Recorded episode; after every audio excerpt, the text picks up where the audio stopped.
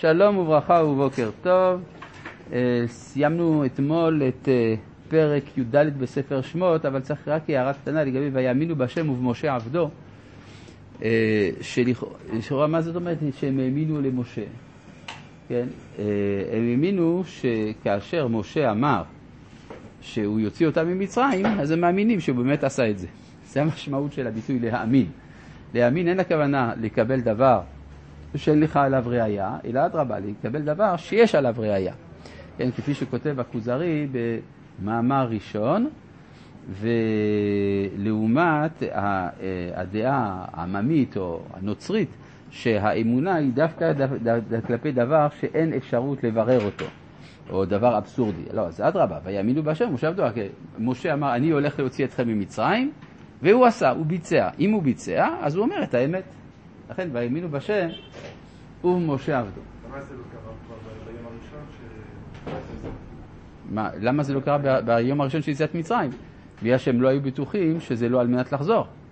כלומר, לפני כן, משה אמר, אני מביא אתכם לארץ כנען. בינתיים פרעה נתן רשות רק לצאת למדבר, לשלושה ימים. אבל אחרי קריאת ים סוף, אז ברור שעכשיו הם משוחררים לגמרי מעול מצרים, ואז הם אה, מאמינים במשה. אבל כאשר משה למשל יאמר שיש תורה, יצטרכו הוכחה נוספת. כלומר, על כל שלב ושלב צריך ראייה לדברי משה.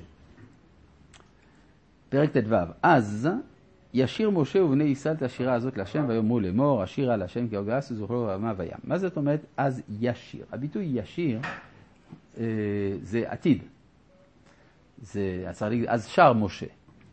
אלא שבעברית מקראית, קודם כל יש הרבה פעמים שהווה, שעתיד משמש עבר ועבר משמש עתיד.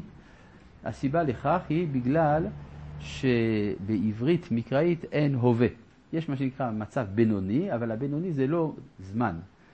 ו, אה, אבל יש המשמע, השימוש באותיות איתן שמשמשות לעתיד, לפעמים זה לשם פעולה מתמדת. אז ישיר. משה היה רגיל לשיר. זאת אומרת, יכול להיות שאת השירה הזאת אמרו מספר פעמים. או העתיד, לשון עתיד משמע לא עתיד, אלא התעלות מעל הזמן. כלומר, אמירת שירה איננה סתם זמר, כפי שלמשל אדם לפעמים, בגלל שהוא שמח הוא מזמר, השירה בתנ"ך משמעותה התעלות למדרגת חיים יותר עליונה. אז ישיר משה, זאת אומרת משה עלה למדרגה עליונה, ולכן זה גם לשון עתיד. רמוז במילה אז. אז, לפי הדרשנים, זה א' על גבי ז'. ז', שבעה, זאת אומרת שבעת ימי הבריאה, א', זה מעל שבעת ימי הבריאה, מעל הטבע. אז, בגימטריה סך הכל שמונה. אז, ישיר משה ובני ישראל. אז בעצם מי היוזם פה? משה. לעומת מה שכתוב בפרשת חוקת, אז ישיר ישראל. כלומר שכאשר משה מתחיל להיעלם מן הזירה בסוף 40 שנות המדבר, כשמעמדו נחלש כי הוא לא ייכנס לארץ, אז נאמר, אז ישיר ישראל, ומשה רק רמוז בתור מחוקק, ומחוקק במשענותם. מה שאין כן כאן, ביציאת מצרים, משה הוא המוביל, אז הוא שר. מתוך כך גם בני ישראל מצטרפים אליו. יש בחז"ל עוד דבר שלמדו מזה, מכאן לתחיית המתים מן התורה. זה דבר קצת תמוה. מה זה, למה מכאן לתחיית המתים?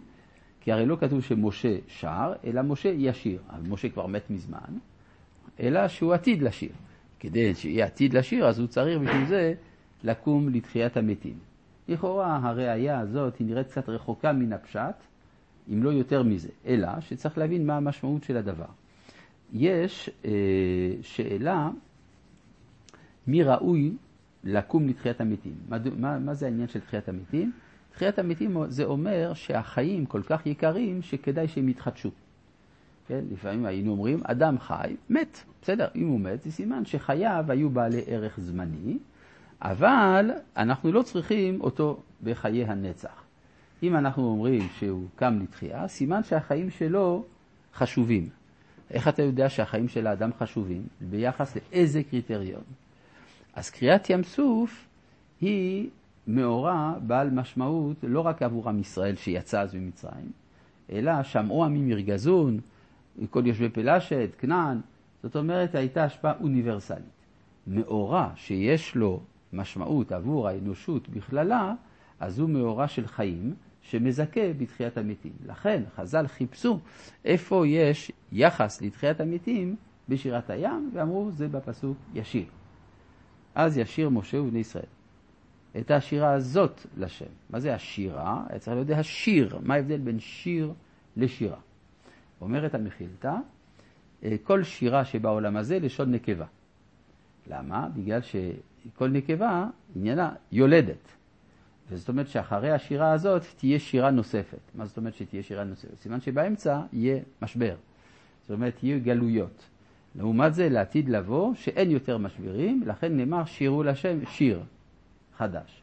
יושר השיר הזה.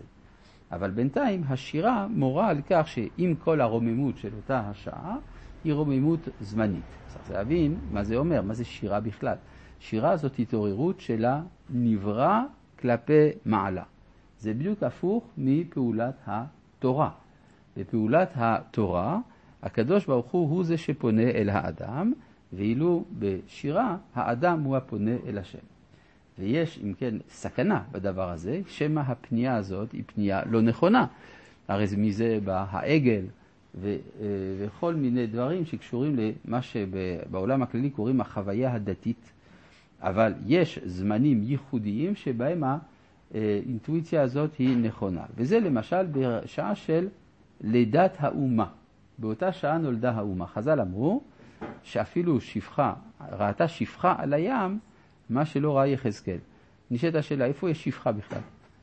איך יכולה להיות שפחה ביציאת מצרים? הרי כולם יצאו מעבדות לחירות. אלא שפחה זה תיאור של מעמד חברתי מסוים, נמוך.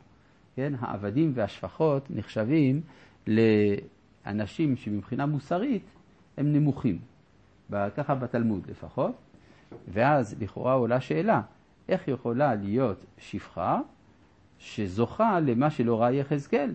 הרי כדי להיות נביא, כל אחד יודע שצריך בשביל זה מעלות עליונות. אז באמת יש בזה שני אופנים של הסתכלות. הרמב"ם אומר שהדור שיצא ממצרים היה הדור של אנשים נעלים. איך, אני, איך הוא יודע את זה? שאפילו הכלה שבנשיהם הייתה כיחזקאל. ככה הוא כותב בספר שמונה פרקים. זאת אומרת, זה עצמו הראייה שבאמת היו ראויים לנבואה. זה לפי דעת רבי אליעזר, שדור המדבר הם דור דעה, ולא כדעת רבי עקיבא שאין להם חלק לעולם הבא. אבל יש אפשרות נוספת, כמו שהרב קוק אומר, שכיוון שזה לידת האומה, כאן לא צריך כל המדרגות. בבת, הרי אפילו עוברים אמרו שירה, כתוב. אפילו עוברים. ודאי שעובר אין לו דעת, אלא מדובר פה במשהו שעובר אה, אה, אה, על גבי הצורך של המדרגה הפרטית. מדובר פה בהופעת מדרגת הכלל לפי אותה השעה. השירה הזאת לשם. ויאמרו לאמור. מה זה ויאמרו לאמור? אומר המדרש שמות רבה, אמרו נאמר לבנינו שיאמרו לבניהם לומר כשירה הזאת כשהשם עושה להם ניסים. זאת התקנה של ההלל לדורות, כל פעם שיש גאולה. כן, הרי הגמרא במסכת פסחים דף קי"ז עמוד א' אומרת שההלל נתקן על ידי נביאים שבישראל בשעה, בשעה שעלו מן הים. ובשביל זה שההלל הוא תולדה של שירת הים. עכשיו נשאלת השאלה, מי הם הנביאים שתיקנו להם לישראל בשעה שעלו מן הים? אין זה אלא משה, אהרון ומרים. זאת אומרת, תקנת אמירת ההלל בשעת גאולה איננה המצאה של החשמונאים או של הרבנות הראשית ביום העצמאות, אלא זו תקנה קדומה שמוזכרת גם פה, ויאמרו לאמור. אגב, יוצא לפי זה שיש לנו מצווה דה רבנן שמוזכרת בתורה. וזה עיקרון כללי שמה ש, שקובע אם דבר הוא דאורייתא או דרבנן אינו אם הוא כתוב בתורה או לא כתוב בתורה, אלא מה המקור. אם זאת החלטה של הקדוש ברוך הוא, זה דאורייתא. אם זה תקנה אפילו של משה, אז זה דרבנן. כן? ויאמרו לאמור. אמרו, נאמר לאחרים לומר. כלומר, זה פותח אה, אה, מהלך שלם של הודאות לשם בשעת גאולה. השירה לשם כי גאו גאה.